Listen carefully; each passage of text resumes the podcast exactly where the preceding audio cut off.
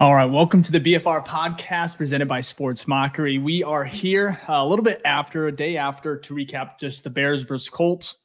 It's going to be a fun one. We are going to have a very special guest today, uh, James Boyd. He's going to kind of help us recap the game, but more importantly, he's going to kind of give us a in-depth analysis of Justin Fields from a different perspective, just from the Colts sidelines, kind of what he saw unfiltered. Um, and it's going to be a lot of fun. We're excited, but Ficky, man, uh, how was your Saturday? Um, before we get in the game. It was good, you know, um, not as exciting as a game, you know what I mean? Because, you know, like almost yeah. everybody was out, but, you know, still some great stuff that we could talk about. And I'm glad we have James Boyd from The Athletic who covers the Colts. So I think it should be fun to hear his perspective because obviously we only get our side. We have our Bears tinted glasses on, I like to say. So we, oh, you know, it's, it's, it'd be nice to see like, is the goods as good as what we have been hearing, and are the bads as bad as what we've been hearing? You know, so it'll be good to get his perspective. Absolutely, and we'll, we'll have him here. He's coming in here in probably just a few minutes um, to kind of get that perspective. Uh, before we kind of hop in uh, and bring him in, what what are some of your takeaways? Just some quick points, just from yesterday. Who's yeah. like your riser and who's a faller um, uh, from last night's game? Well, I won't. It's not necessarily a person, but I'll say a position. Punt return. you know, with the we saw the muff punts with Velus, right? Or as the as the Colts, I don't know if you saw this during the telecast, but they, they put Dallas Jones. So um as as Dallas or Velus been muffing punts, we don't have someone back there. And then Dante Pettis, now he did do punt returns last year. He, you know, he didn't muff any punts, but boy, when he catches the ball, like you're getting like a yard or, or so. So it's still interesting to see who's going to be back there because we saw Tyler Scott, the reports were for him, our boy. He he had some muffs and he's a rookie. So it's like if it's not Velus and you know Tyler was below Velus, are we just stuck with Dante? And does that mean Dante makes the team? Obviously, he's the punt returner. So that'd be interesting. Does that knock ESB, you know, uh, Equanimeous EQ out of the 53 man roster. So that's my first uh, real big uh, point. And then my second one is again, not really a person, but a unit. And there really wasn't much pass rush, right? We saw some good things with Ty- uh, Terell Smith. So I think he's going to make the team. He had a beautiful strip sack again. I think he's had like three sacks and two in the past two games. So I think he's definitely making the squad. But like we didn't see that breakout like with Gibson. It just didn't seem like there was really much, especially in the first half. The second half could be a different story. But what about you? Yeah, I mean, a lot of we'll we'll get into this more in depth after the interview with um, um, James. But for me, quick off the bat, it was Roschon Johnson. I thought he had a very impressive um, day. Just obviously he got a lot of carries, but just the way he kind of kind of explodes. He's faster than you think. He reminds me of David Montgomery a lot, but maybe just a little yeah. bit faster. And I hate to compare him because Montgomery's done a lot in this league. He's he's produced at a very high level. Um, and so we have to see it from Roschon at this at this stage, and um, again at this level. And then um, our backup quarterback, obviously, that's a hot topic oh. right now. Um, first of all, I want to make sure I'm saying his name right. Tyson, Be- Be- what is it? No, Be- Bagent, I think. I was saying it wrong last week, but I think it's Beijing. Okay, yeah, I'm hearing a couple different. Yeah, I'm hearing yeah. a couple different ways. So anyways, I'm gonna call him Tyson. I, I really like what I'm seeing. I, I cannot wait to kind of go into the all 22, and we're gonna have a fun stream uh, later this week to kind of go and recap it all um, with you guys. So we're excited about that. But those are my two risers. I really think there's a competition at the quarterback spot for that number two in the depth chart, and I just can't wait to see kind of what what um, comes away with that. What, yeah, what do you think about? What do you think about Justin Fields? Oh, go ahead. Uh, I was gonna say to go off your your uh, comment about Tyson. I I mean, yeah, he on paper, like what we've seen so far, right? It, it makes sense he'd be QB two, right? He's outplayed PJ right. Walker, right? Like he just has, and I think everyone agrees. The thing is, though, as a backup quarterback, is a lot of times they want someone who's experienced just with NFL games. So it's interesting to see what's going to happen because remember, I think PJ Walker has a four million dollar deal, two million guaranteed, which isn't a, a, a lot, right? But hit they did invest money into him. They did he's technically a free agent signing. So it'll be interesting yeah. to see because I don't think we would bring 3 onto the roster and if Tyson hits the practice squad and if you don't know how the practice squad works is basically I think there's like 13 13 people uh, slots you can put people in and then basically you, other teams can basically pick from the litter, right? So like we can pick someone from right. someone's practice squad, they can pick from ours. So I feel if he hits that, there's no likelihood that he's going to stay there. So it's like, how do you secure that we you know secure someone that we drafted or, or un, I think he's a UDFA, right? But um, uh, yeah. we brought in that now can be like that development quarterback, which we haven't seen in years. We Pace never did that. Ne- he barely drafted a quarterback, so it, I think he should be QB two based off what I've seen. But again, I'm not a coach and I don't have as much information, but I could definitely see why they would. If he's not QB2, I could see why they'd put him three because of the experience he has.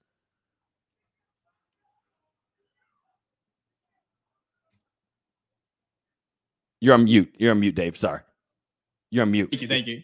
I'm, I'm going to keep doing that for a while. uh, anyways, we have James here. So we're going to go ahead and table this conversation. We'll talk more about just our risers and fallers, some other kind of tidbits from the game. So we're excited about that. But uh, Ficky, you want to go ahead and get the overlay for James and I'll bring him in? Absolutely. All right. Let's do it. All right. So we have James Boyd of The Athletic, Colts reporter. Uh, James, man, first of all, how are you doing? Thank you so much for hopping in with us. I'm doing good. Obviously, um, it's a little weird still watching the Bears, growing up as a Bears fan. So uh, it's fun to kind of okay again. So yeah. Did you say you uh, grew up a Bears fan? Yeah. So I'm from oh Illinois. Grew up as a Bears fan. It's a little bit easier now to be neutral, unbiased because I've been in journalism for about five years at this point. But it's still funny because whenever the Bears come to town or the Colts have anything to do with the Bears, my family's blowing up my phone and I'm like, I don't cover the Bears, I cover the Colts. So when you're asking me about, you know, like third and fourth, you know, depth chart guys. I'm like, I'm not sure. I haven't watched that guy, but obviously I kept a close eye on Justin Fields. Yeah, absolutely. Well, th- speaking of Justin Fields, you were there, joint practices. You got to see everything. Um, I'm a big fan of Anthony Richardson. I'm happy for the Colts. I think he's going to be great. But I want to kind of get your insight on um, both Anthony Richard Richardson and Justin Fields. What did you see? What did you like from Fields? Um, and then what did you not like? Yeah, I think with Fields, I liked when he was just decisive. When he was decisive, he was, you know, pretty unstoppable. You know, had some red zone scenarios and red zone sessions where he was just on fire, him and DJ Moore especially. And that looked promising. But I thought that when they got to 11 on 11 and where he ran into troubles when he held onto the ball too long, which is a, obviously something that Chicago Bears fans and analysts and writers have talked about. You know, why are you holding it so long? So there was one play in particular, I was watching it. He rolls right, doesn't have anything. I'm like, all right, just throw it out or throw it in the dirt or, you know, check down. Slings it back across his body, across the middle of the field, gets tipped by um, Nick Cross, Colts safety, and intercepted. And I'm like, that's not something you can do, you know. But again, when it wasn't that, when he just made, I believe, or, or took what the defense gave him, rather, a lot of it turned out really well for the Bears and in favor of them. So I think that that's what he has to focus on. He got he's gotten better at it, I think. And again, I'm not watching him every single game, every single practice, but from what I saw last year to just throughout training camp this year, I do think he's making strides in the right direction. Yeah, James, and, I, and we doubled down on that because you know last year he kind of had the home run to check down mentality, which you know is great for highlight reels. But when right. it's like, yo, there's we just need three yards here. You know what I mean? Just just drop it off. So I think coming into this offseason, our biggest thing was like, yo, we want to see some of that short to mid intermediary throws. You know what I mean? Some of the the mm-hmm. easy stuff. You can we know you can hit the home run, but when you just need a single to send the guy from third home, let's just get that single. So I remember um the there was a practice. I don't think you were at this one because it wasn't the joint one this week, but where he was just checking down, checking down, checking down, and Twitter kind of blew up because Bears fans were like, "Well, where's these deep passes? Where are these deep passes?" And I'm like, "Yo, this is we know we can hit those. This is this. I'm more excited that he's dropping it off to Khalil Herbert for three yards. You know what I mean? So mm-hmm. it's good to hear from your perspective because we kind of heard that those reports, but it's good to hear that we're seeing more of those decisive decisions on some of those shorter plays and giving what you said, giving what the defense gives you. Yeah, and also I didn't realize how big he is. I was kind of waiting to see how big he is in person because everyone freaks out here because Anthony Richardson is you know, 6'4, 250, built like an alien. I played basketball with him at the YMCA a couple weeks ago. Um, he just randomly showed up, and that was like playing against, you know, Thanos or something like that. Because he first play or an alley oop, he just reverse dunks it. And I'm like, wow, this guy's super athletic. But Justin, they're standing side by side. He's not too far off from him. He's, he's a very good athlete. Obviously, you all know that.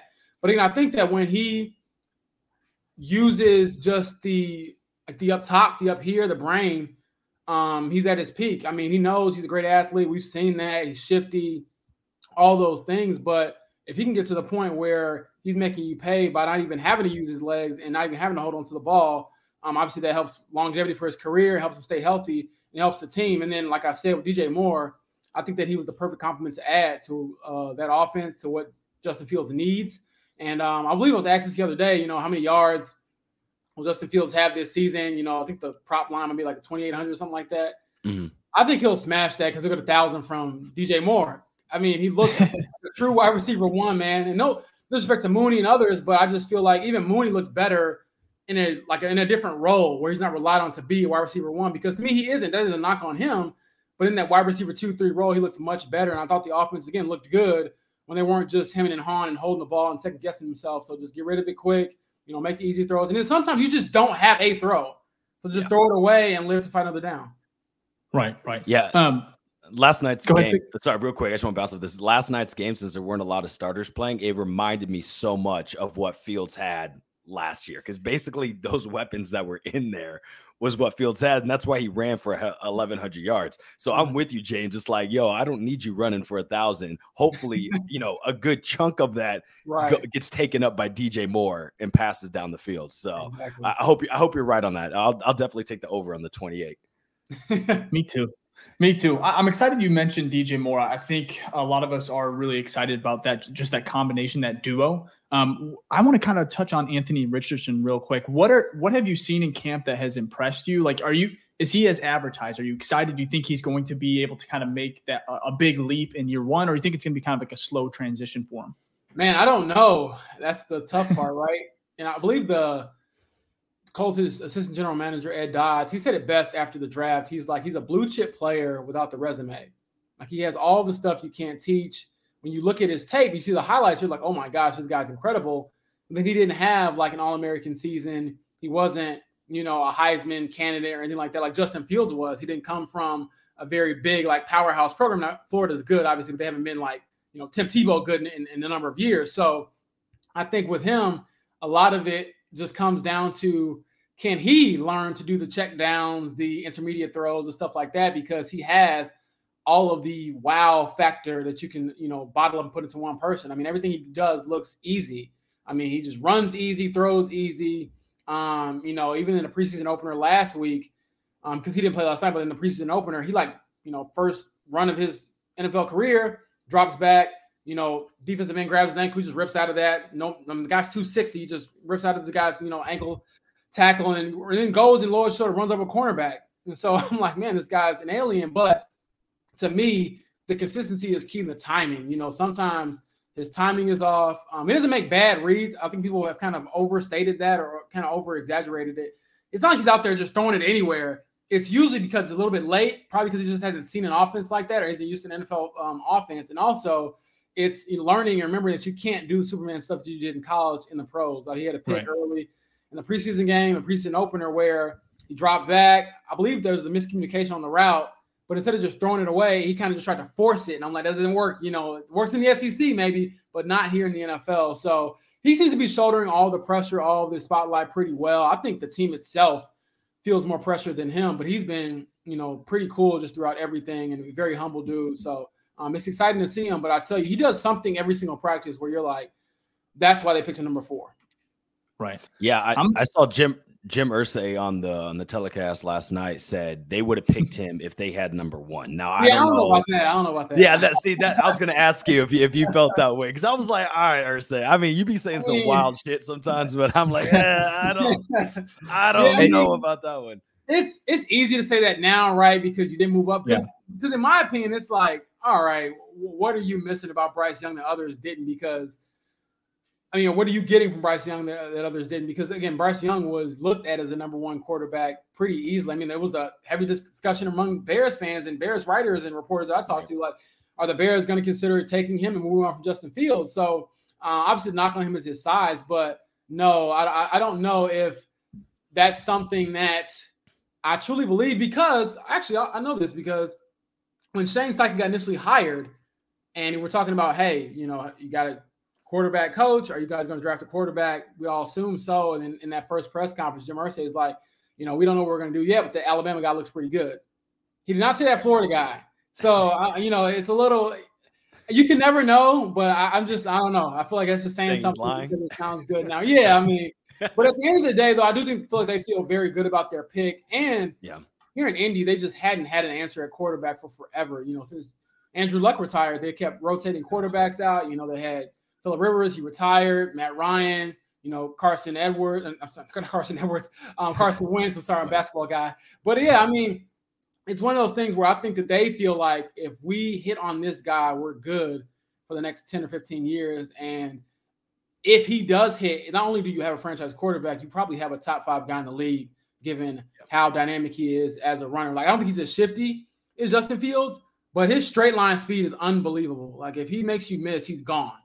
I think know, he's, for, he had a faster 40, I think, than Fields. Yeah, I, I mean, that's not the exact same of game speed, but still, like the dude is fast and he's huge. It, so. it, it's it's different. I, will tell you that much. I mean, it's just seeing him. I'm like, wow, you run a 4.39 40 or 4.4 40 at 250, like you know, and you're yeah, 6'4. crazy.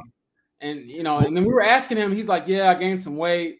And we we're like, oh, why did you try to put on weight? He's like, oh, I didn't. I just, you know, I'm still growing. I'm only 21, and my body just put one more muscle on top of my other muscles. And I'm like, yes, Jesus. I don't have that problem, or you know, it doesn't happen to me. So um, I do think this though, and maybe we'll talk about a little bit more, but I think that Anthony Richardson has been put in a position to be much more successful than Justin Fields was when he started.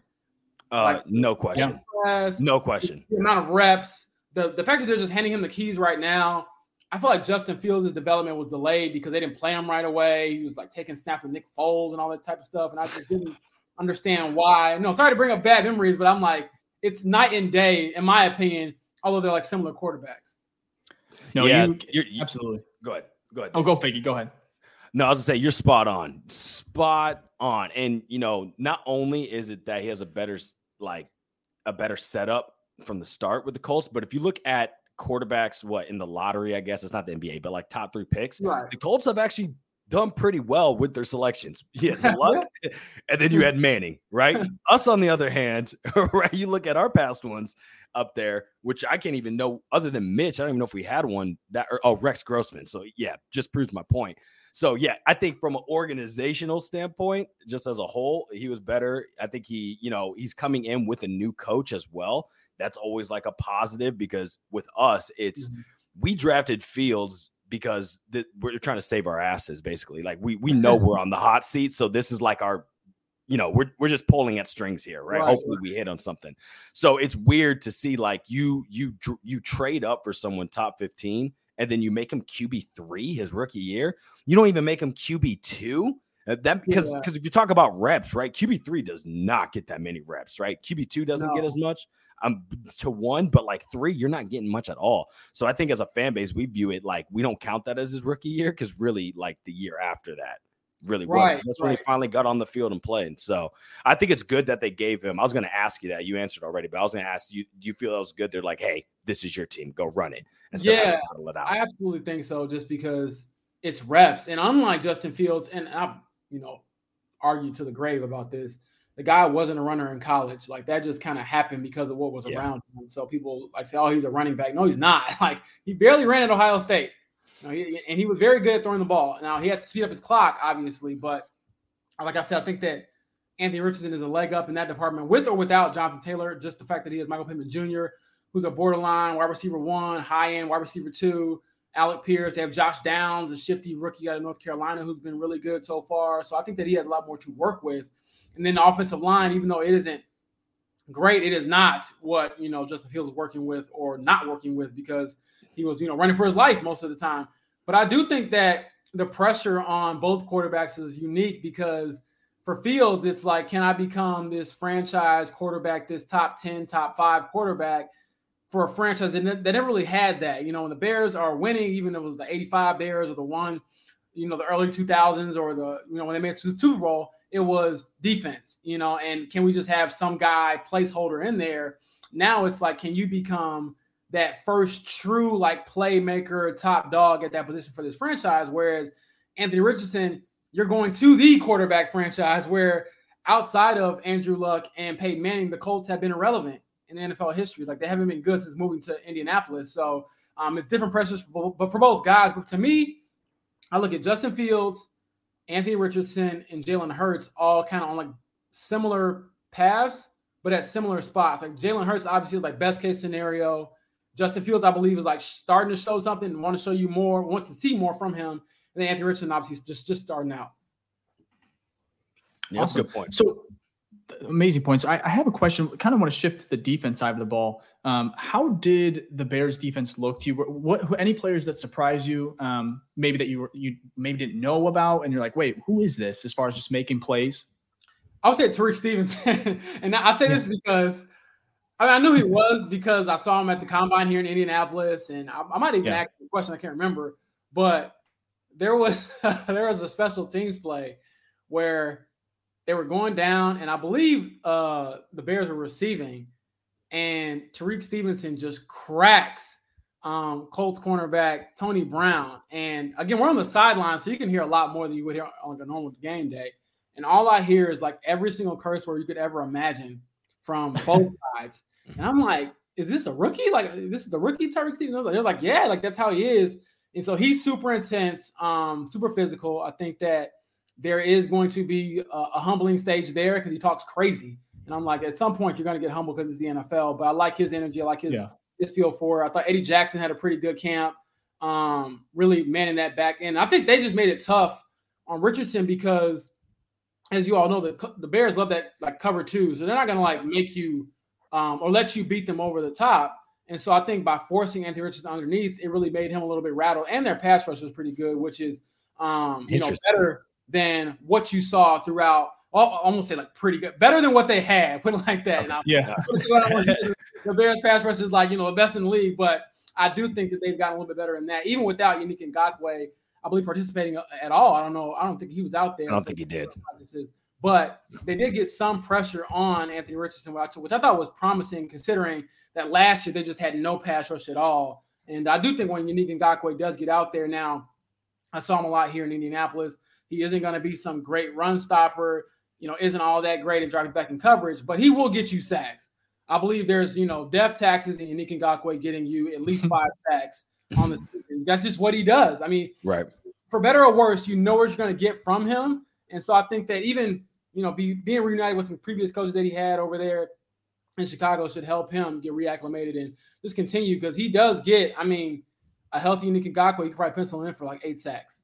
Yeah, history shows he gets at least eight. He's, he gets as high as 12 and as low as eight. So we'll take that because our highest sack leader last year was four, and it was Jaquan Brisker. Like, yeah, like, our rookie safety. So when you said when you said that the pass rush was actually getting at Richardson, I know still I'm not expecting it's going to be top 15 right. in any sort of way, but I was really expecting we're still bottom five. So the fact that we're still, you know, there's some positive right yeah. on that side that gives me a little bit of hope. So thank you for that. I'll be able to sleep well. like, thank you. It's my biggest concern. no, I mean, um, so it matters. It matters. You got to have a little pass rush there for sure. You have to. You have to. Absolutely. I don't even think uh, Yannick is. I think the, the least amount of sacks is eight, right? Even his yeah. rookie season, he had eight sacks somehow, yeah. which is awesome. Even when but, he got, uh, even when he got stop. split, even when he got split the season where he's on two different teams, he got traded. He yeah. literally still had eight. He had like five and three and five, I think, or something like that. Yeah. It's so. impressive. So, James, one player that I think Chicago was very high on, um, outside of like Stevenson, there's a lot of players on the defense that we're excited about, but one is Kyler Gordon. He has that Spider Man celebration that he does. He's just a, you know, year two, we're expecting that jump. Did you see him kind of pop off at, at, at those joint practices, or, you know, was it a little bit more overhype as far as social media goes? I don't think it was overhyped. I think everything is mm-hmm. overhyped at this point of the year by everyone. yeah. four games, right? But I do think yeah. that he showed some promise. Now I didn't get a chance to watch him a ton, but I right. thought in the 11 on 11 he had you know pretty good job in coverage. Didn't really have like too many like pass breakups and stuff like that, but a lot of that comes from decision making, right? I think that when there was the first joint practice, Anthony Richardson really threw the ball a lot. Um, his completion percentage was pretty high. I think it was like 15 on 19, 11 on 11. But it was a lot of underneath stuff because a lot of these guys were covering pretty good and forcing him hmm. take the text down, take the intermediate throws, and you know when there was a, a, couple of throws across the middle, they were forcing him into some bad ones. So I think that he's in a, a good spot now. And I'm not going to say like you know he's making the march to Canton, Ohio right now, but um, he's showing some promise. And I think fans always get excited when they see a play here or there. But now for me, I think that he's proven he can hold his own. It's just, you know, when lights come on in the regular season game, can you really do it then? Is my question. Now, I don't, you know, have any reason to believe otherwise, but to me, that's the thing with him. Like you want to see if guys can play early on. I think he's proven that throughout training camp preseason. Now it's like, okay, you know, you've checked all those boxes. Can you just go out there and play the real games now?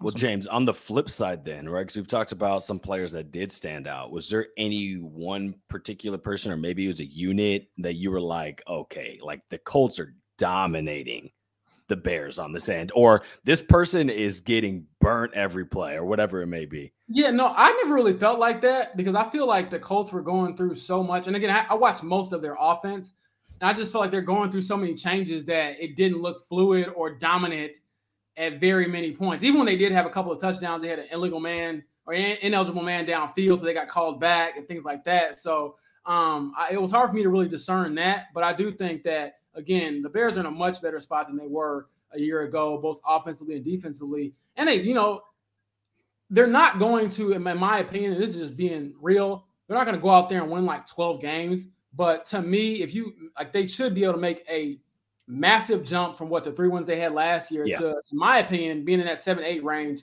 and possibly a little bit more. Now, I'm not, you know, expecting them to be great, make the playoffs, whatever. But to me, this improved offense, you know, uh, an improved offensive line, a better, you know, defensive pass rush, and just a better defense overall. Again, not great defense, better defense should help them be in so many more games because I felt like even last year in the games that they were actually in, it was hard to finish it off or get that final blow because you're like, so deficient in one area or the other. They definitely affect all areas. deficiencies for sure. Deficient in all areas. James was. I'll try to be nice. I'll try to be nice. It was rough, man. It was rough. We we lost like I think it was four or five close games where it was literally like one play where it's like, oh wow, if you were just like an average starter, right in that role. so I want to ask you. I want to ask you all this. You know, I know it's your shot, but I, I just got to ask. So I was here, obviously, Indian, Indianapolis, and they played the Texans. You know, Davis Mills drops back, throws his pass on fourth and 28, I believe, across Crazy. the field. Roddy Thomas and the Colts drops the interception. It goes through right. his hands, and the Texans score. Now they're still not like haven't won the game. They're down by one, I believe, at that point. They go for two and win it. Lovie Smith, he might be the most beloved former Chicago Bear at the moment. Still, what was the reaction like in Chicago from your perspective? Did you all like scream? Did you run around? Oh, I was going crazy. I was. Go- I did. I wasn't. I wasn't even watching the Bears game. I. I told myself. I told myself. Week 17. I'm not watching. Fields is not playing. It's like backups in. I don't right. care. Right. So I was like, my game is Texans Colts, and I was having a heart attack. I think it was the final three minutes because I think the Texans were up even at half. Yeah. Or no, yeah, the Texans were up at half and then they let the Colts come back. Yep. And then that last one, you know, they marched down and whatnot. And that last play remind me of actually what we saw last night with Tyrique Stevenson, where he yes. threw to the corner end zone, went yep. right through his hands. And right, exactly you're in the right place. You know yep. what I mean? And there was two defenders there too, uh, like for the the Colts Texans game, and just dotted in. These are the plays where I'm like, yo, if you're the NFL being rigged, right? You're not helping your case here. you know what I mean? These stories were already written. You're not helping your case here. And then to go for two and get it, like you, I think it was 100% pettiness from my favorite Bears coach of all time, Lovie Smith, even before this, because he knew, like, oh, you guys are not giving me a fair chance. Like, I know I'm not coming back. Yo, I'm gonna, I'm gonna f up I'm gonna f up yeah. your chances here. And so I was, I loved it. It was one of my. Oh, uh, I was talking to chat Dave uh, on our on our Twitter group. I said it was one of my favorite games of the year because it was so exciting. It wasn't awesome. We didn't win that many games, so it was it was a fun one.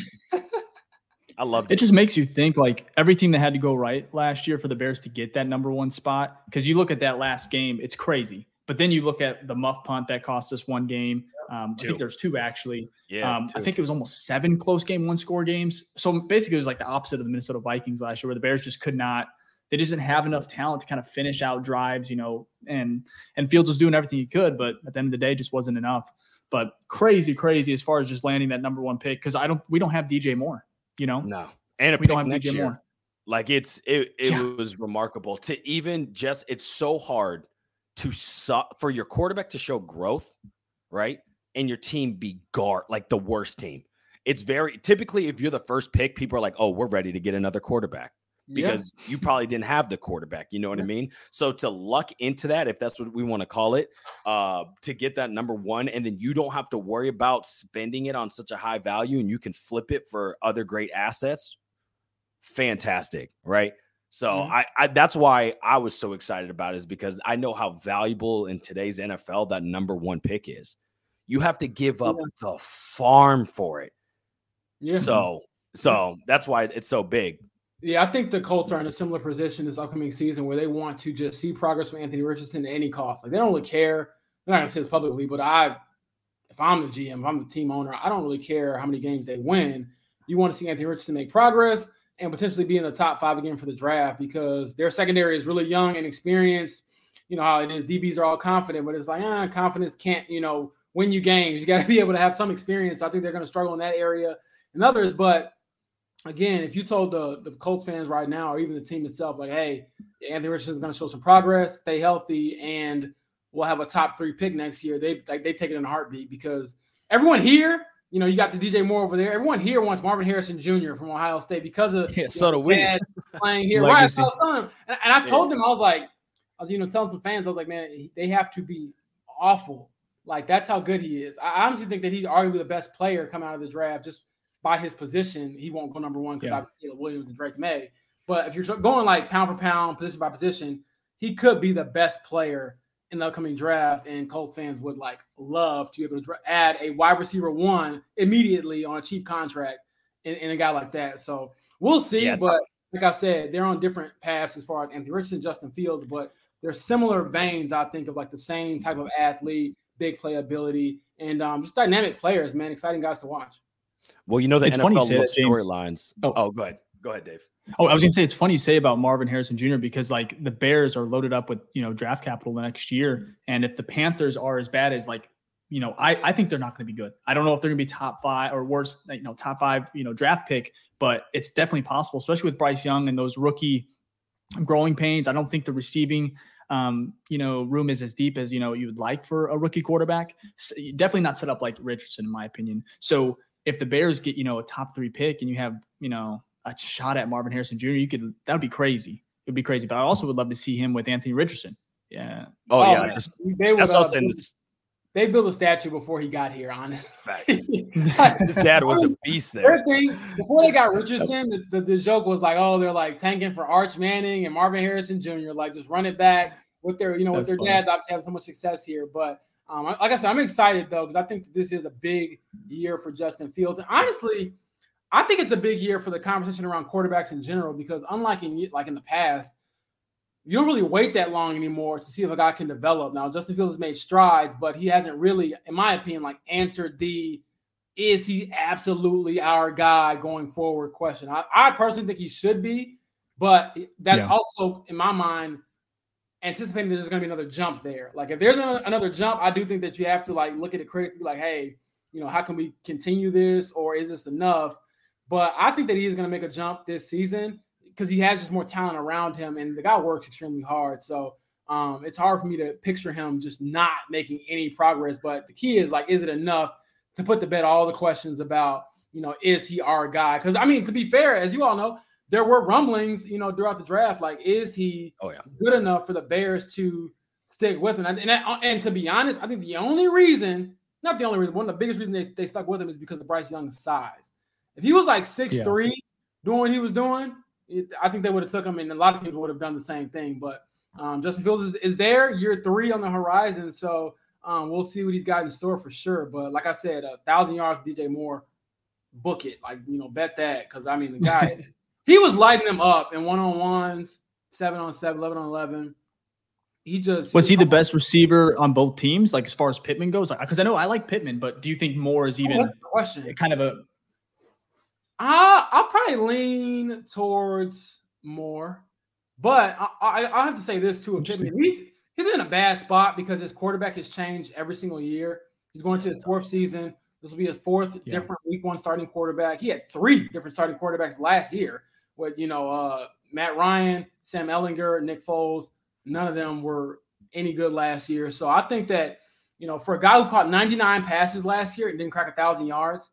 Uh, he's productive, but he needs people to just throw it down the field. So I think I'll have a better evaluation of him this year, even with the rookie quarterback, because Anthony Richardson, like no doubt about it, can at least throw the ball down the field. Last year, man, it was very much just dink and dunk and these short passes. And I mean, you do what you have to try to move the chains, but the Colts' offense last year was one of the worst in the league, and they had no big playability without Richardson. But if you're asking me right now today, I probably lean more towards Moore because I've seen just more production from him, and I think that again he's a guy who can just go anywhere and, and produce. Now, can Michael Pittman Jr. do the same? I'm not sure. And also, Moore just has I think more separation skills. Um, Pittman's a bigger body, yeah. you know, contested catches, those type of things. But I like the guys who are able to just create separation without necessarily having to be bigger um, to do it. Yeah, yeah, that's nice. I actually had a question going off of that though with uh, Anthony Richardson. Obviously, we know he has an arm. And first off, if you haven't seen that video where he th- jumps off one leg, yeah, slings it, bro. Yeah. It's like a can. He shoots it out of his chest. It still hasn't landed, Ficky. Yeah, bro. That thing he threw that thing so far. So we know he has the arm talent, but the mm. precision mm. is uh, NFL is a game of inches, yeah. especially with that ball placement. Ha- Rookie, so keep that in mind. Obviously, we know you know, the, the accuracy can be improved, but is the accuracy at a point where you feel comfortable, like as a rookie, we're like, okay, that's, or is it more like, oh, it's really not anywhere where it needs to be? We have some lame ducks kind of coming out of his arm, things like that. Do you see concerns there? I think the biggest concern I see is when he gets rushed, he throws it high because he doesn't get the lower half of his body set.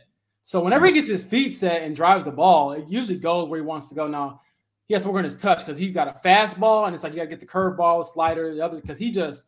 I mean, sometimes it's the right decision and it's on time, but he just rips it so hard and it's like it's a screen pass, dude. You can't like throw it that hard, and they're not going to catch many of those. But I do think when he misses, it's because he's under pressure and he just kind of uncorks one at a different off-platform angle, and that comes back to bite you because you're not able to get the same amount of torque and the same amount of like precision on your passes. So that's the biggest thing. Like he's not missing all over the place. He isn't making like horrible decisions. I think it was kind of overstated at Florida because quite honestly, he didn't have much talent around him.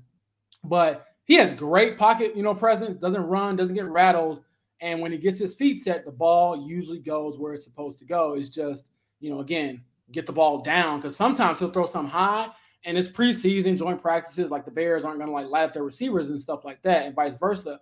But I'm like, man, in the regular season, you throw it high and the guy open up his, his rib cage, he's gonna feel that because some linebacker's gonna hit him. So you got to make sure you keep right. the ball down going forward. And that's something that he's admitted he's got to work on. And you know, he's steady working at it every day. And the difference between I talked about this someone else with like him and Fields and Bryce Young and like Trevor Lawrence, like Anthony Richardson did not grow up going to all these elite camps.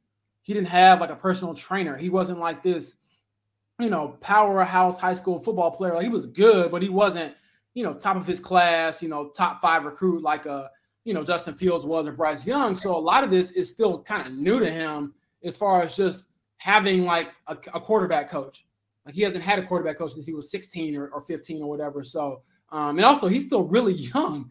I mean, there was this, I think Wikipedia had it wrong for a while. We thought he was 21, like around the combine. He was turning 22. He was 20 like during the combine, and I turned, I think Elite turned 21 like right after he got drafted. So there was like a month there where he couldn't even like go out and celebrate with a drink or anything because he was 20. and, and and so and, and then there is some youth to that too, because when we talked to him about his adjustments, you know, it's first time in his life he's moving out of Florida.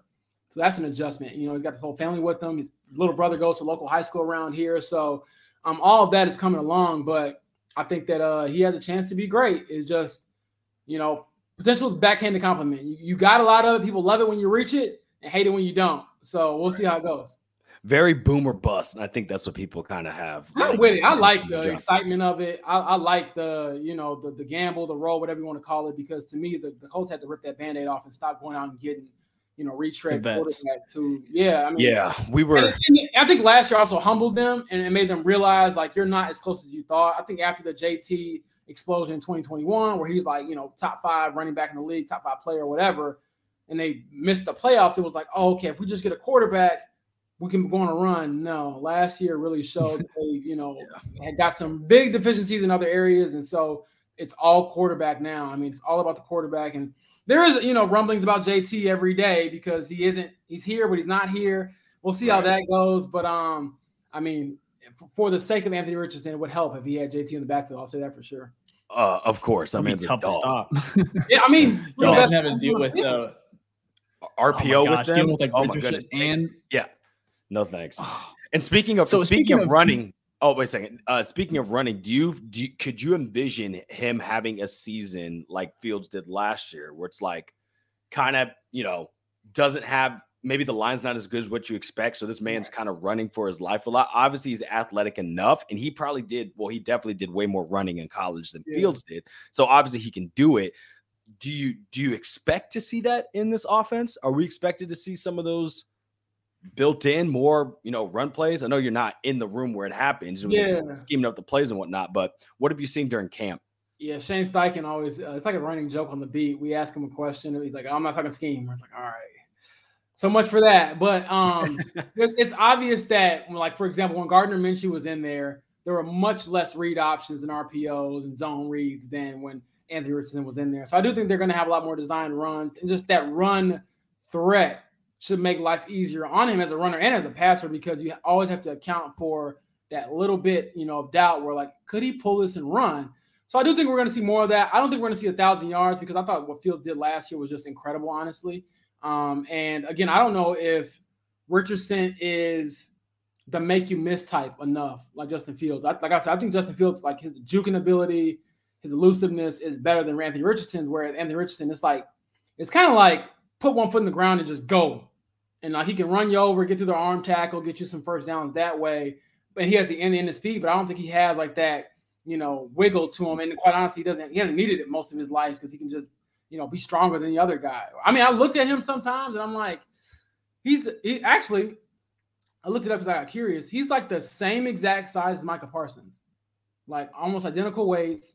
Identical Yo, that's so big. right, and I'm like, he's a quarterback, so it, it's insane. But I don't think we're going to see what Justin Fields did because what he did was special, right? I mean, it was, I believe it was a rushing record for a quarterback, and that's not something you're going to yeah. see very often. And I mean, honestly, for the Colts' sake and for the Bears' sake, you don't want to see it again because if he's running for that much, something went severely wrong in your passing game and your offensive line. Yeah. My question would be, oh, go ahead, Dave. Go ahead. Yeah, I was gonna say the most exciting thing with Fields is like his running ability is something his breakaway speed almost like if he makes one guy miss, we saw it last year. He's he can take it 60 yards. Yeah. And he all he had like three or four of them, and he had like two taken away due to penalty or something like that. But if Fields can still, you know, grow as a passer and still have those big 60 yard explosive plays, I, I think it's just it would be so fun to it'd be something we haven't really seen. Like obviously Lamar Jackson's a great runner, but I think the I think Fields is just a little bit better as far as just that next gear um, and taking it there. But what were you going to say, Ficky?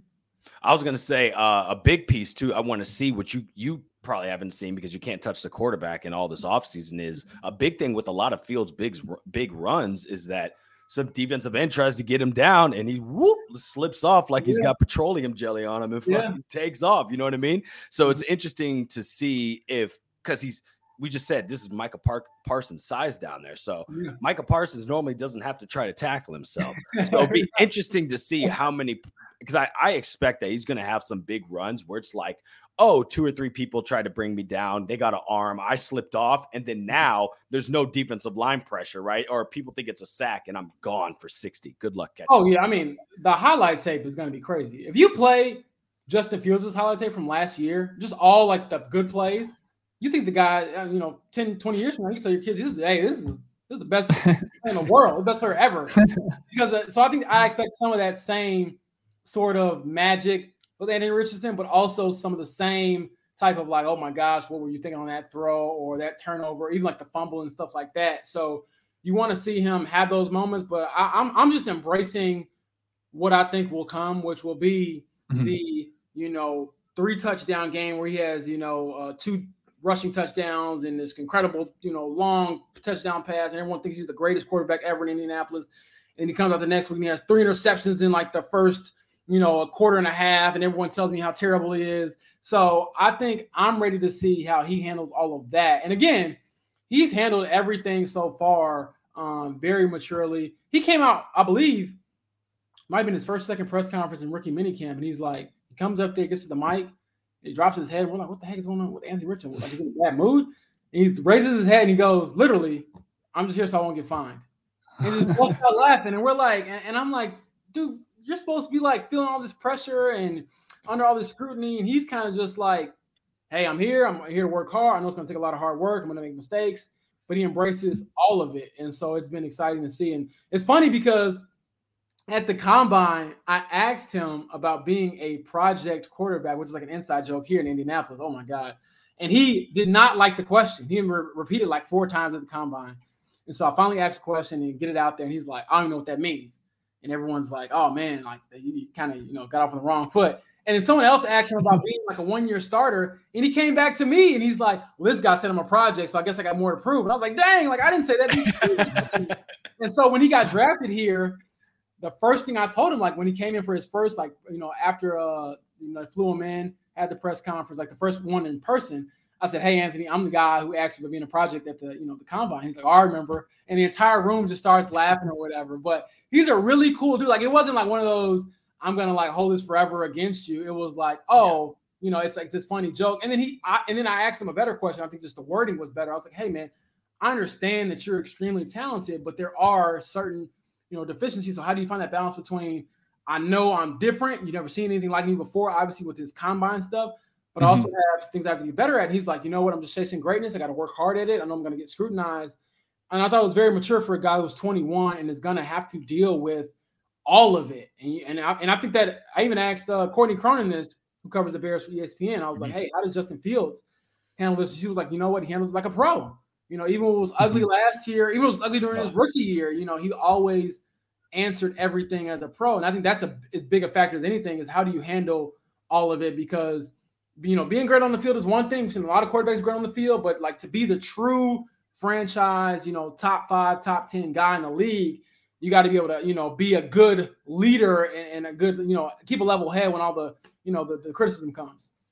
Well, he's really had, when it comes to his character, he's really only had positive things about him, even all the way from uh the combine because I think at the combine, you remember there was the the story about him giving the pizza to the oh yeah ho- homeless, and then he helped cleaned up after yeah. at like one of the team meet the player meetings with people. Yeah. So and then now there's stories recently, I think this week, all about like how he's been staying out hours afterwards doing signatures with fans. Yeah, I got a video of that man in my phone, yeah. like crazy. I didn't I didn't even think it was like you know, you're just in a moment. You're like, oh, it's a cool moment. He's signing autographs, whatever.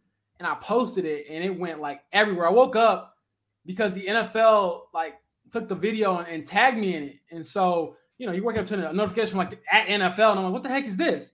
And it's yeah. a video of him, and it, it kind of blew up, blew up everywhere. And but it's it's funny because some people might look at him like, oh, like that's that one cool one. He, he really has done that pretty much every time. Where and one of the fans was kind of mad. They're like, why would the team force him to leave? Because he can't sit there forever, man. He would. I think that he honestly would. But I want to say that particular day, and the reason I even had time to get it was because, you know, even after all the interviews, he was there for like 30 minutes signing every he played, he had to have signed that day like probably 100 autographs. This is like, and then also took probably like 10 selfies on all the phones and stuff. And they literally had to come over there and tell him, like, hey, bro, we gotta go. Like, you gotta, you know, you gotta you know, debrief, meet with the team, gotta talk to your coach or whatever and the guy's just out there all day. So I think that again, there's probably been similar stories about Justin Fields. I saw a lot of his jersey here, you know, out here in, in the Indy area when there was a joint practice going on. So I'm excited to see it. And and again, I don't follow every team as much as I used to because when you're on a beat, you got to like focus on your team, and you feel like you're in like this tunnel or this cave where it's just Colts. But peripherally, I'm always looking at okay, what's happening in Philly, what's happening in Chicago, because these two quarterbacks are what Richardson could be, in my opinion. Right. Good right. points. And we built so, our model James, off of. Oh my bad. I was gonna say the last thing. We built our model off of you know the peripheral of the Eagles. If you saw right. what our GM did, it's like, hey, we saw this success with Hurts. Obviously, Hurts had a lot more you know things already foundationally there, right. but the idea of like, hey, kind of build them up, throw talent, get rid of all the excuses, and kind of let them ball. So I mm-hmm. think every team does that and all these GMs. So I'm I'm not surprised, and we definitely have our eyes on the Eagles to see if we kind of continue in the steps that they did to kind of get us to the promised land. Exactly. Hopefully. Sorry, Dave. Yeah. So, James, we, uh, appreciate you joining us again. We'll let you go here in a minute. You've been here for a while, but um, the running back room, JT, obviously, you know, he's a probably top, he's top five running back in the league. Mm-hmm. Um, as far as the Bears rushing attack, there's kind of like um, mystery there. We don't know exactly who's going to be lead it. Probably Herbert, but who do you, who do you think stuck out? Was it you know how did Roschon Johnson look, the rookie? Just who stood out in that room just during those two joint practices? If you were able to kind of catch any of them Yeah, I think Roschon showed showed something for sure, but I think Khalil is probably the most consistent guy out there. Um, I'm mm-hmm. not saying he's gonna like you know be this wow factor every play, but I thought he was consistent. And I, I don't know necessarily if you need like that true number one running back to be successful because, in my opinion, now right. it didn't help last year in Philly with Jalen Hurts. But Shane, I actually asked Shane Steichen about this because he was the offensive coordinator in Philly before he came to the Colts.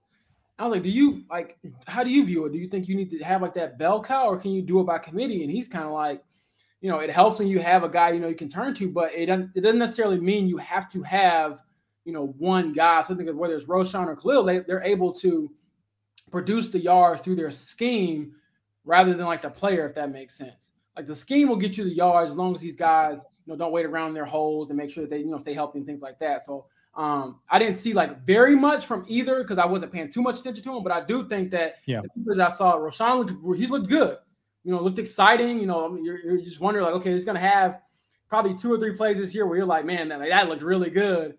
But I do think that Khalil is probably going to be the more consistent guy where maybe it isn't all the wild plays, but they're the ones when you look up at the end of the game, like, okay, that really mattered, like that, that third down catch or the third down run, you know, early in the second quarter or something like that.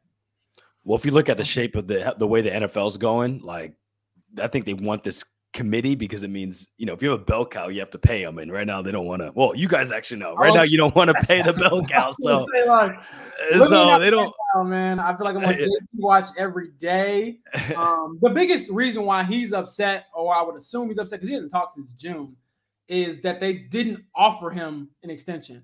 Like everyone's kind of been confused on that front where people are like oh you know he just didn't accept an offer or he's demanding all this money. No the colts didn't even lowball him they took the ball and went home.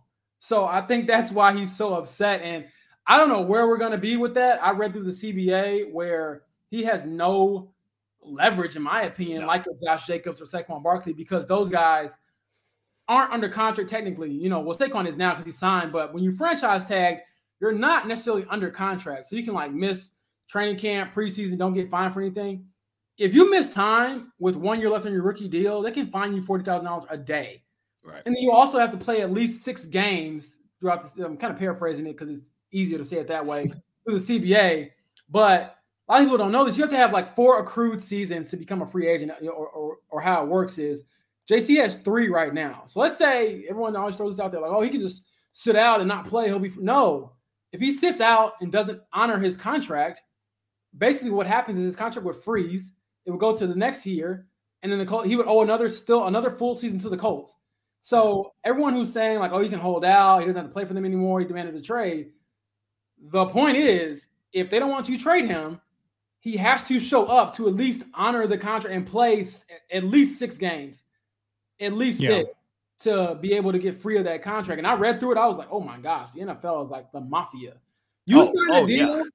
you are oh, hooked yeah. on that deal unless they want to cut you because you're old or you're injured or whatever, but you are not getting free of anything you put your signature on in the NFL because they basically own your rights for the next few years. And then the franchise tag, obviously, as we know, for yeah. his position group, hinders his ability to really like push the needle. Like people keep uh, comparing him to Michael Pittman Jr., for example. Pittman hasn't got an extension, but he doesn't care because he's the wide receiver. If he gets franchise tagged, it's going to be 20 million plus. And then honestly, it's better to be a top 30-ish receiver like him than to be a top five running back. You're going to get paid, you're going to get long-term security, all those things. So we'll see how it plays out. But I think for the Colts' sake, they hope that he's going to be back playing this season for them and, and by week one. But I mean, we're three weeks out right now, I feel like, and you just don't know what's going to happen and if he's going to, you know, dig in his heels and accept all the fines and the missed money. But um, it's a sticky situation for sure, and one that I'm sure um, a lot of the league will look at to see how it plays out. But um, JT has not smiled, I feel like, since. Um, I wouldn't either. Where's my money? I mean, where is my money? It's tough. It's tough, but at the same time, I'm like, man, maybe you got to look in the mirror and be like, hey, I have no way out but to just play this contract out, have a bounce back season, and look pretty good. Because to me, the one thing that's hurting him is that he didn't have a great season last year. So it's like they can point to that, say, hey, you were hurt. Is this a sign of what's to come? Come back this year, ball out, even if you're not that happy to be here. And then at least next year they can franchise tag you or whatever. You can have more leverage than them. But right now, it feels like everything he's done is a year early. So we don't know. He's still listed as um, you know, on the pup list, physically unable to perform, got an ankle right. injury, but I mean, he had ankle surgery back in January, and we're seven months, yeah, months later. yeah, yeah, hasn't been around the team, and he left. Okay. traveling, he's traveling to Philly. We're joint practice next week, but I mean, is his first practice really going to be uh, a joint one with Philly and that defensive line? No. no. So I mean, we'll see how it goes. It's interesting. It's really because I don't know what these running backs are going to do because the CBA was just done what last year, two years ago, and so the yeah, next one doesn't expire until 2030. Yeah, so you got a long time to so, figure. Yeah, I mean, good luck. Yeah. It is. And then on top of that, I mean, we could talk to fullbacks. Maybe I'll do a story on that and reach out to some fullbacks that had their positions dissolved because at this point, I almost feel like you want to get paid as a running back, you got to be like a Calvin, Alvin Kamara or Christian yep. McCaffrey, where you're able Receiver. to basically masquerade as a running back slash receiver. And that's why probably why Deebo yeah. Samuel doesn't want to be labeled as a running back because if you get that label, you're not going to get paid. So um, we'll see how it all plays out. But yeah, it's definitely outside of Anthony Richardson, that's topic number two here in Indy. Rightfully so. Crazy. He, I mean, he, he can help you win some games, especially with a rookie quarterback. You know, um, yes. we'll see. Yes, you need as many. We just talked about it. You as a rookie quarterback, you need as many weapons as possible. I mean, so, and RP and JT's a damn good one with with two of the best athletes in the game on, on the field. I mean, come on, man. So it looks like it's and how's your and how's your cap situation? Is it really because again, these running backs. At no, the this man's not going to be going against the. He's not really going to yeah, take much. It's actually not crazy. It's not crazy because unlike, and I've said this all summer, unlike you know Dalvin Cook who got cut, the Vikings paid their quarterback the, the, the Raiders, they paid Jimmy G a bunch of money. So Josh Jacobs like, man, I can't get paid. Well, they paid the quarterback. Same thing with Saquon Barkley. They like New York paid Daniel Jones. The Colts haven't paid a quarterback yet. He's on a rookie deal. So to me, you know, you don't. From if I was from stri- strictly business standpoint, I still probably wouldn't extend JT before I had to. I would just franchise tag him next year and the year after, and like that might dissolve our personal relationship. But if you feel like it's really worth it to just make amends or whatever, I think you just give him, you know, let's say 25 million guaranteed, three years, 30 million, or whatever it is, three years, 35 million. And by the time his contract is up, Richardson's contract is up. So you can decide then, okay, we're gonna eh, is our, is our quarterback our guy? We're gonna cash in with him, and then hey, JT, if you still want to be here, you got to take a, a price cut or a discount. But they haven't even done that for him, and which is again, it's not wrong for the Colts to do that. It's what the system has worked out in their favor. But I do understand on both sides like where that tension might be. So um, I, am not sure it's uh, get resolved anytime soon, but we'll see. I think it's interesting with uh, JT because he's so productive and you, kind of like David Montgomery. One of the biggest topics heading into you know this past offseason was are we going to go ahead and get a deal done with Montgomery? He went to Detroit, but he went on three years, 18 million, and it was 11 million guaranteed. Yeah. I mean, for a running back, he's getting more than some of the bigger names, Ezekiel Elliott, and now JT, like JT can get that, you know, in yeah. my opinion, if not more. So and I've had this, and I had to think about it more, but uh-huh. I'm almost at the point now where with running backs where maybe they shouldn't look at the franchise tag as such a bad thing because right. maybe that is your only big payday going forward if you're a top running back where you get because if you get franchise tag is guaranteed for that full year and I believe next year the running back tag is projected to be like 13 million dollars like you said, you're not going to get $13 million guaranteed mm. anywhere else, or at least across multiple seasons. So it's almost like, you know, if you're if you're, I guess, blessed enough to receive a franchise tag, it's better than nothing because if you don't get that, you're not going to get any money. I mean, you see all these guys, you know, Dalvin Cook, Ezekiel Elliott, like I said, others, um, even Tony Pollard had to re-sign on, on a franchise tag, but it's one of those things where you're not going to get these huge contracts anymore. And even for Alvin Kamara and Christian McCaffrey, those deals were a couple years ago at this point. So it's not going to become, I don't think, a new trend. I mean, Bijan Robinson is already showing like how great he can be. Maybe he can be the exception to the rule, but even then, like the Falcons could just look up and be like, "Well, we'll just franchise tag you." And, so, I mean, it, it wasn't designed to do that, but I mean, it's not the NBA, man. The NFL, when they want you, they can really keep you there. And I think it's because and, and maybe it's something that we might not even see in our lifetime, or maybe when we're old and gray. But they, I think they would have to fight for not getting rid of the franchise tag, but like where you can't repeat it. Like that's where it gets like Yeah. problematic. Like you can, I mean, if you're a running back, you can get franchise tag twice, and the in the run and the team doesn't have to commit much money to you either time, and they own you for two years. And in Bijan Robinson's case, it, he's actually a not worse, we have worse spot than JT because JT was a second round pick. First round picks have that fifth round, um, fifth fifth year option, so Yeah. they got you for fifth years dirt cheap. Then they can franchise tag you right after that for another year dirt cheap. again, Right, and then after, I mean, when Seven you're years. free, you're in your late twenties, and everyone says you're you're washed up and you can't get paid. So Right. it's, it's a tough, it's a cold world. But I'm but again, like- you got to wait till 2030 for that because that's all CBA stuff. So and if because you it- think these owners don't get that up, 50 Oh, days, like no, No. they will fight like hell, and if hell freezes over, they will fight on the ice. Like that's not gonna happen. Yeah, it's because it's not like the uh, because it's it's calculated based off like averages of the past years of that Exactly. position, something like that. That's why it's so low. It's not like when Kirk Cousins did it in Washington right. got like a hundred mil. you know what I mean? In that case, pe- some of like a wide receiver franchise franchise tag me twice. Okay, I'm getting 30 here, 30 here. Like I'm Exactly. set. You know what I mean? But with these guys, it's so cheap. Like, well, all the deals are cheap, but it's like it's not the the risk is almost not worth the reward for those Yeah. two years because now once you're out, you're you're old and like you said, there's that stereotype of oh he's got miles on him, so now he's useless. so, so I think it's gonna what it's gonna do though. I think is we always see this like for the fullbacks it dissolved because what happens is at a younger age less people start playing fullback or these schemes there's less fullbacks in it. So I think the the running backs that we're going to start to see in about five to ten years are going to be much different than what we see now. Yeah, we're going to see very much less of those those Jonathan Taylors, those Derrick Henrys, those well, you, you never see Derrick Henrys because that guy's an animal, but oh you're going to see less of those like old school type runners. At Yeah. least in my prediction, at some point it'll probably make a cycle like fashion. It always comes back. That's just how the how Yeah. this, how these Yeah, I things mean, work. But next couple of years, I don't think we're going to be seeing that stereotypical running back. Yeah, man. I, I mean, I live in Indiana. Covered high school football here for a while, a couple of years ago, and you know, if you go to some one A school in the middle of nowhere, they're probably running the wing T still, and you got traditional Yeah. running back. But I mean, it's I don't think the running back conversation is going to change too much as far as that trickle down effect. When people are like, "Oh, they're never going to play running back," your kid wasn't going to the NFL anyway. Relax.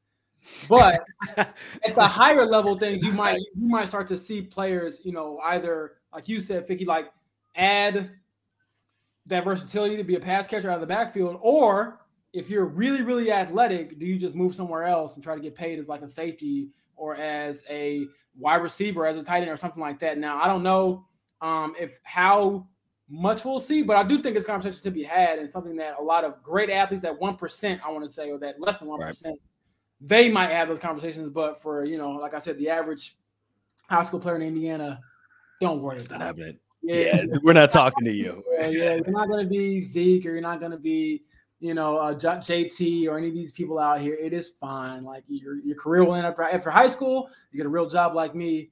It's all good. By the way, James, where are you at in Indiana? Because we're both. I'm in from- Indianapolis.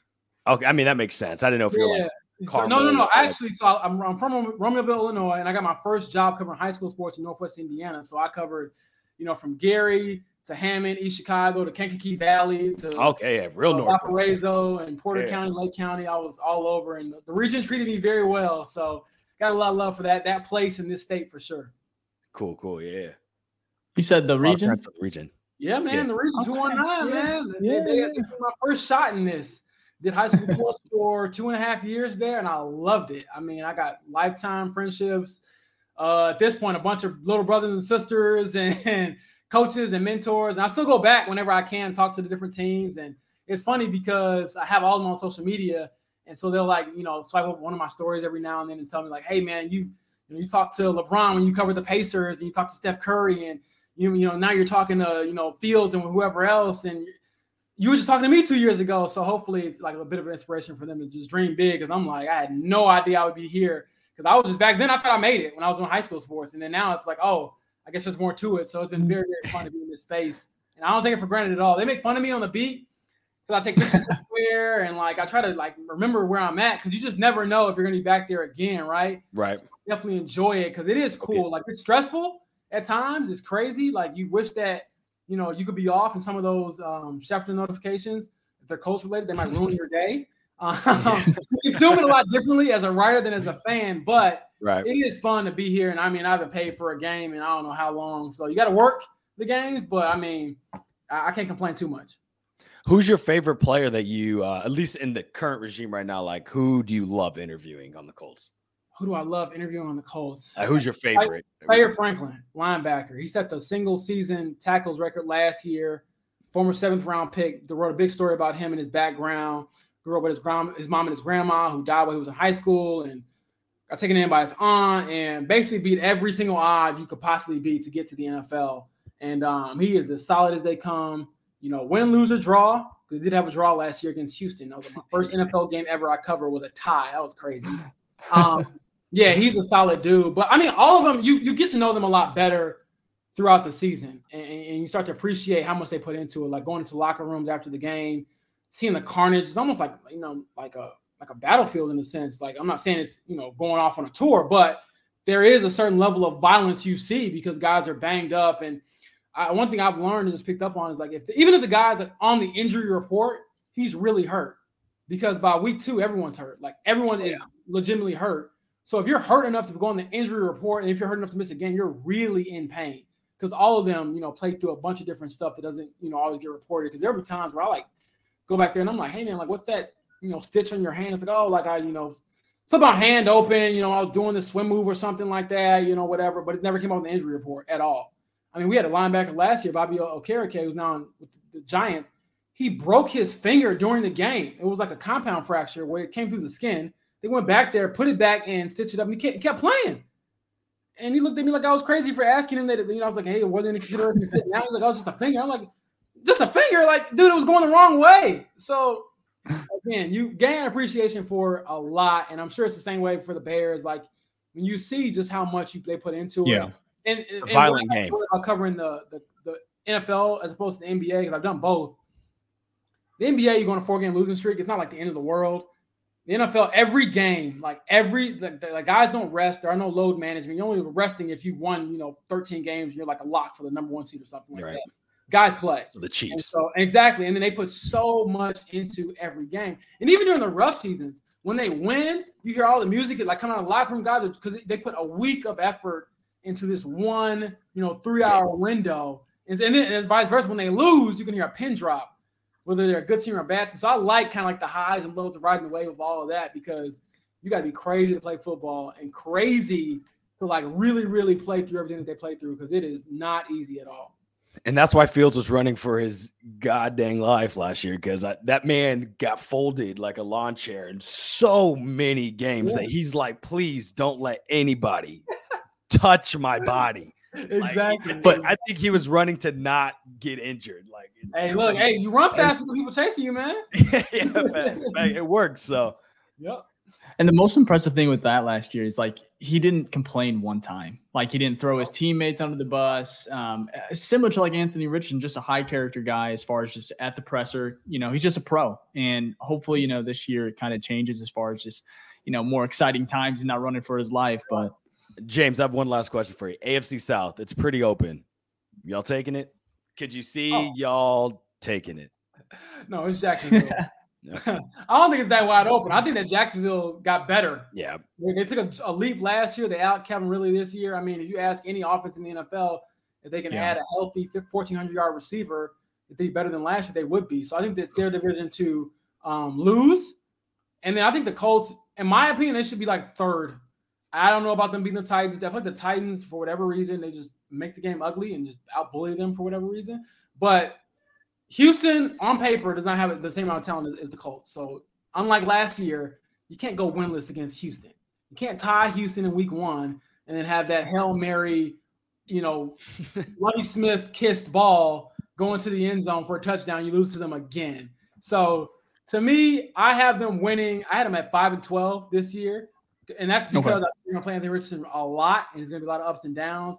At the most, I would say seven wins at the most, but I don't think they're gonna be all that good this year. And um, I'm excited to see what they do in Jacksonville because um, that seems like a team that is, you know, they, they might have turned a corner where they have a guy, they have the coach, and as you all know, like once your guy becomes a guy and then he realizes himself, I feel like that's what Bears fans are probably praying for, right? Like you get a dude, it just changes the scale. Yeah. I mean, we Jacksonville, saw, Trevor Lawrence, he's not going to feel like a.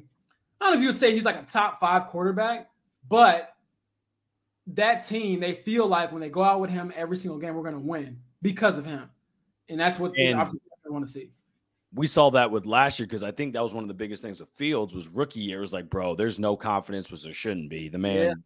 I mean, he got beat to shit. So and then and then last year we started to see that in the beginning. The first four or five games were like, ah, but right, then right, once right. we kind of started, oh, these guys can't catch me.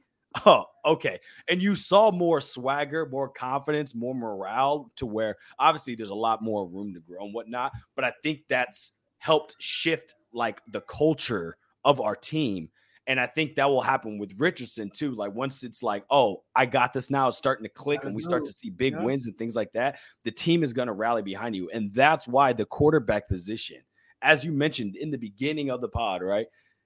The Colts have not been good without Andrew Luck Peyton Manning.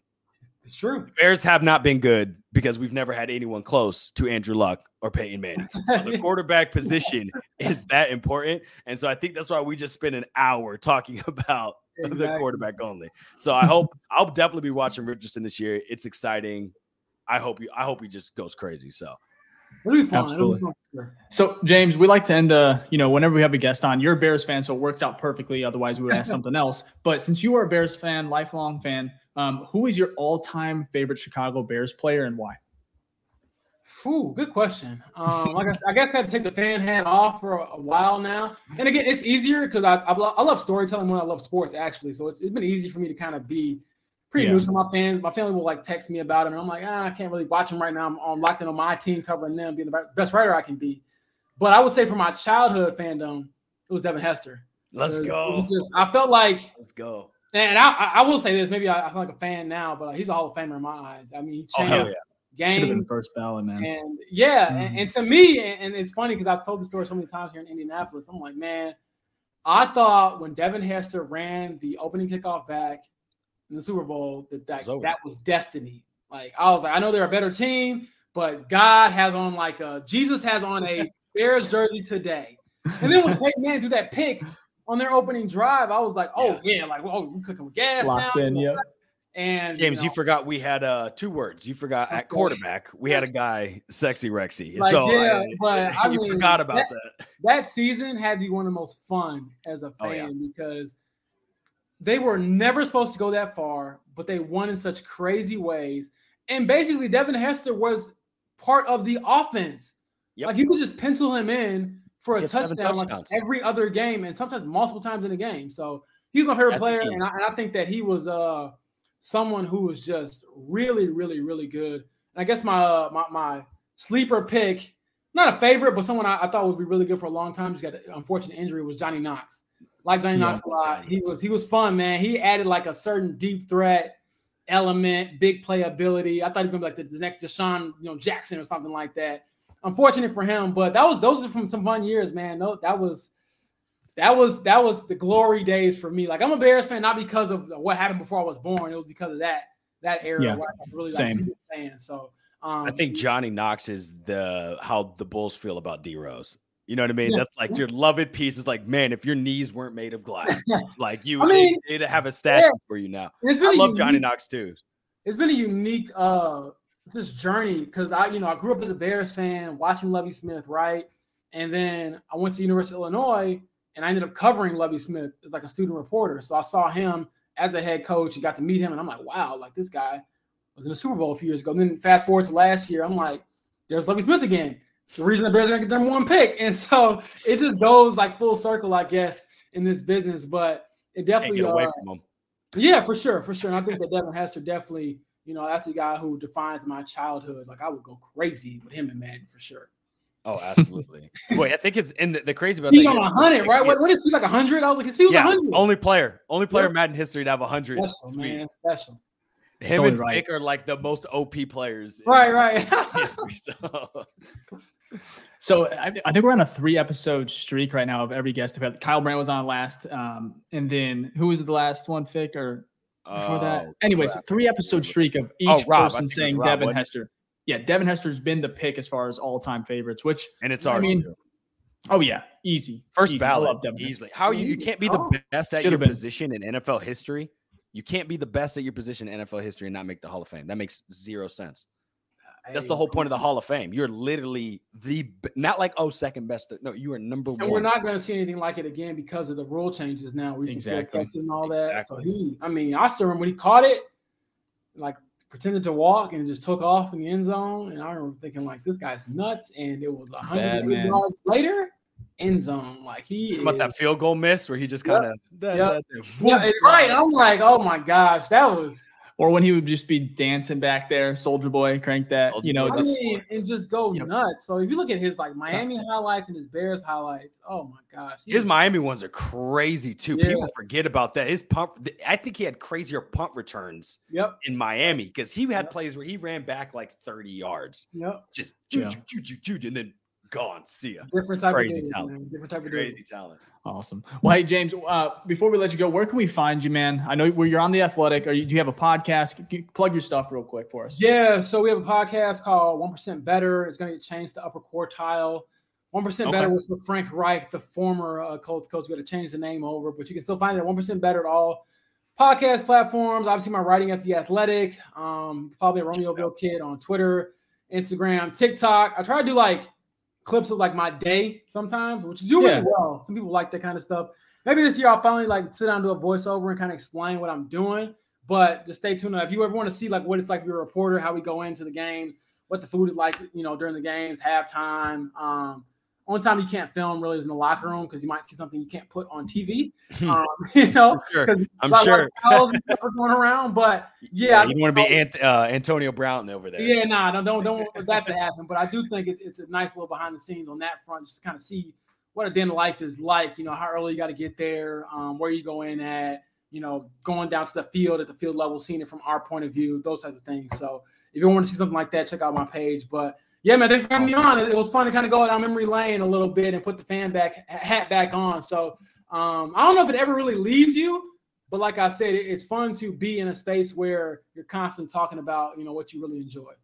Uh, one last question, and be quick. Do you are you then do you consider uh, like the fan hat's off, but when you're reporting for that team, I almost feel like you maybe took your personal fan hat off, but now you almost build a new fan hat. Like it's it's kind of hard to not. I actually No? don't. Yeah, it was pretty easy for me when I. I mean, I've been five years into it now as a, as a professional writer, and I think, uh, and, and this is my going into my third years as, on like a pro beat.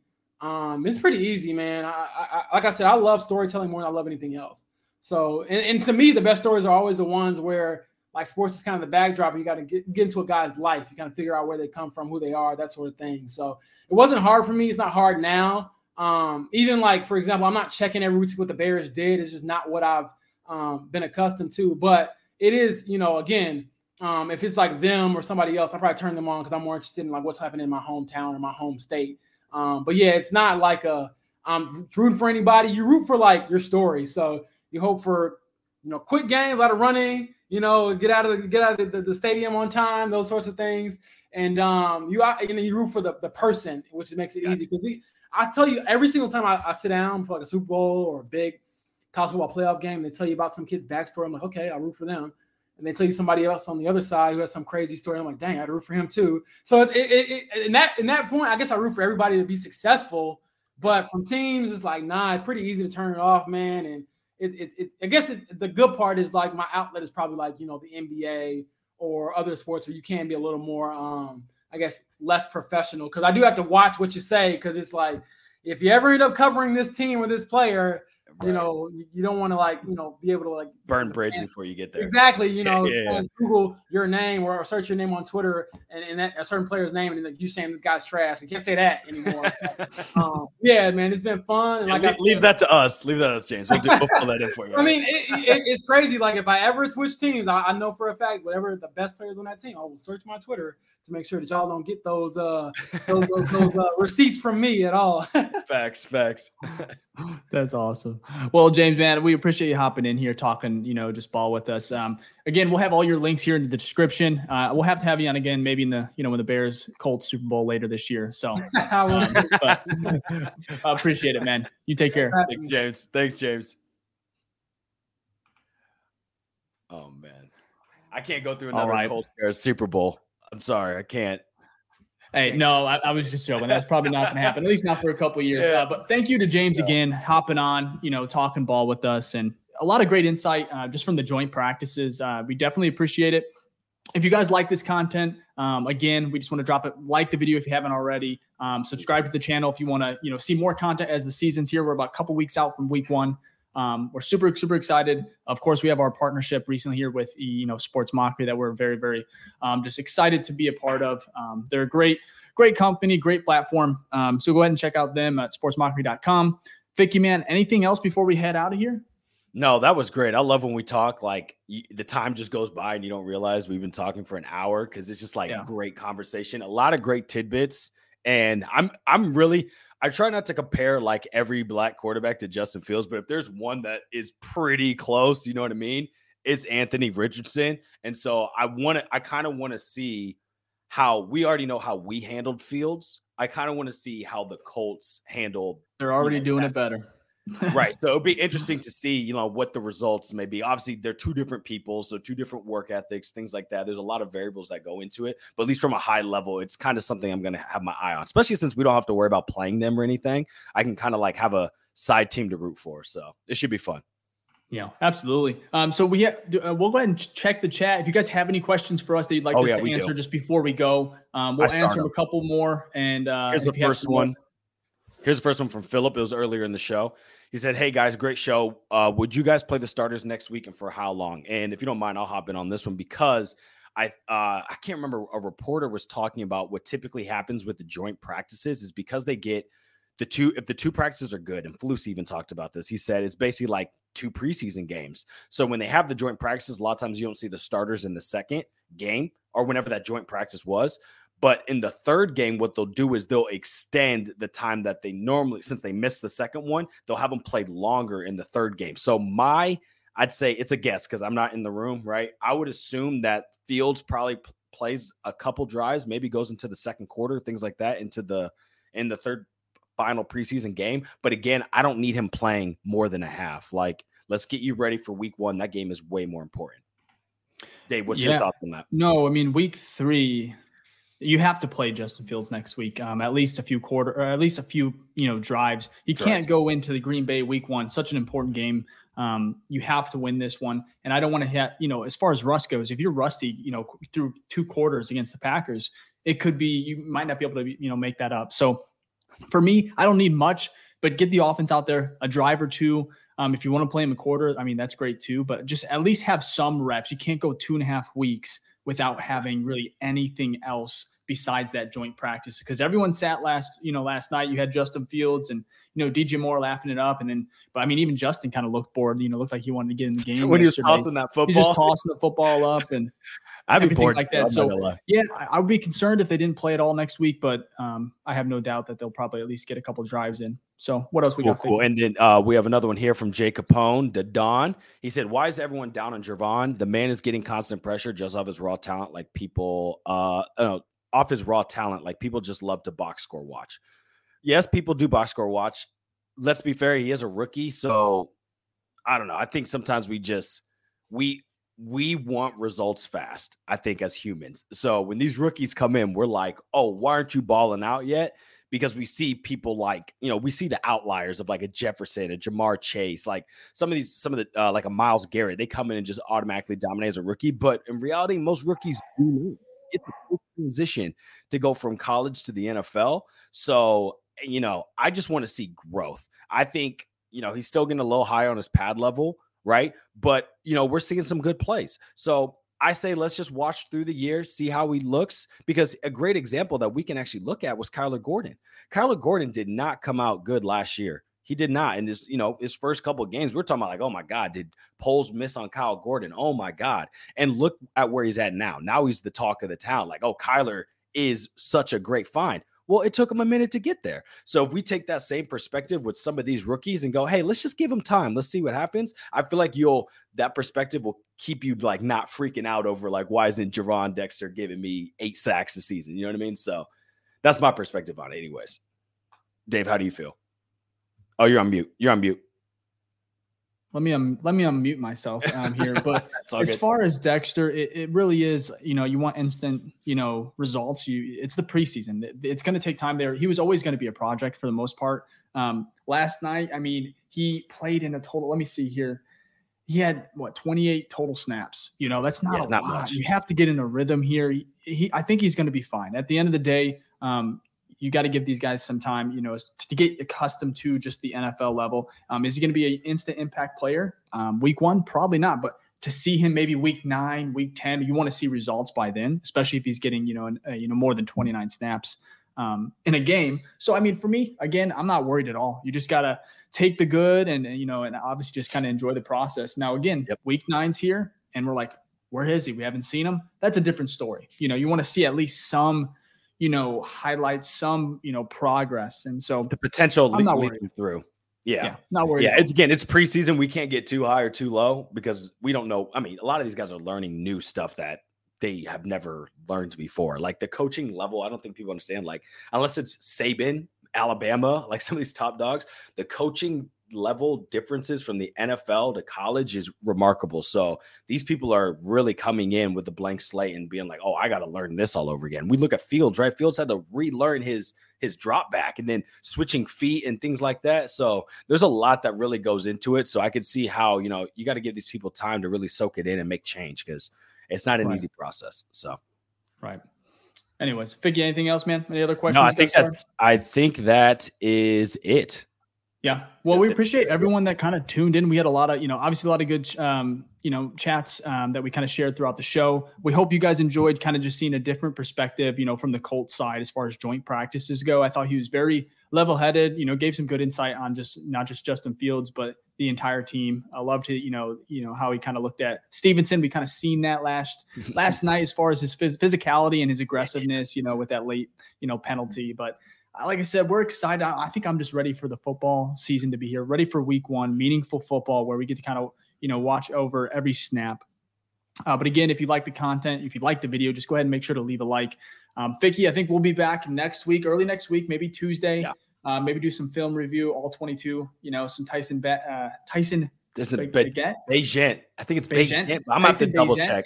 Yeah, yeah Tyson Bagent kind of look at him, see you know his some snaps from Roschon Johnson, who looked amazing. Yeah. Um, which is crazy. I was looking through some of these in-depth stats with Roschon Johnson because I was like, man, he's had a pretty phenomenal uh, preseason in my opinion.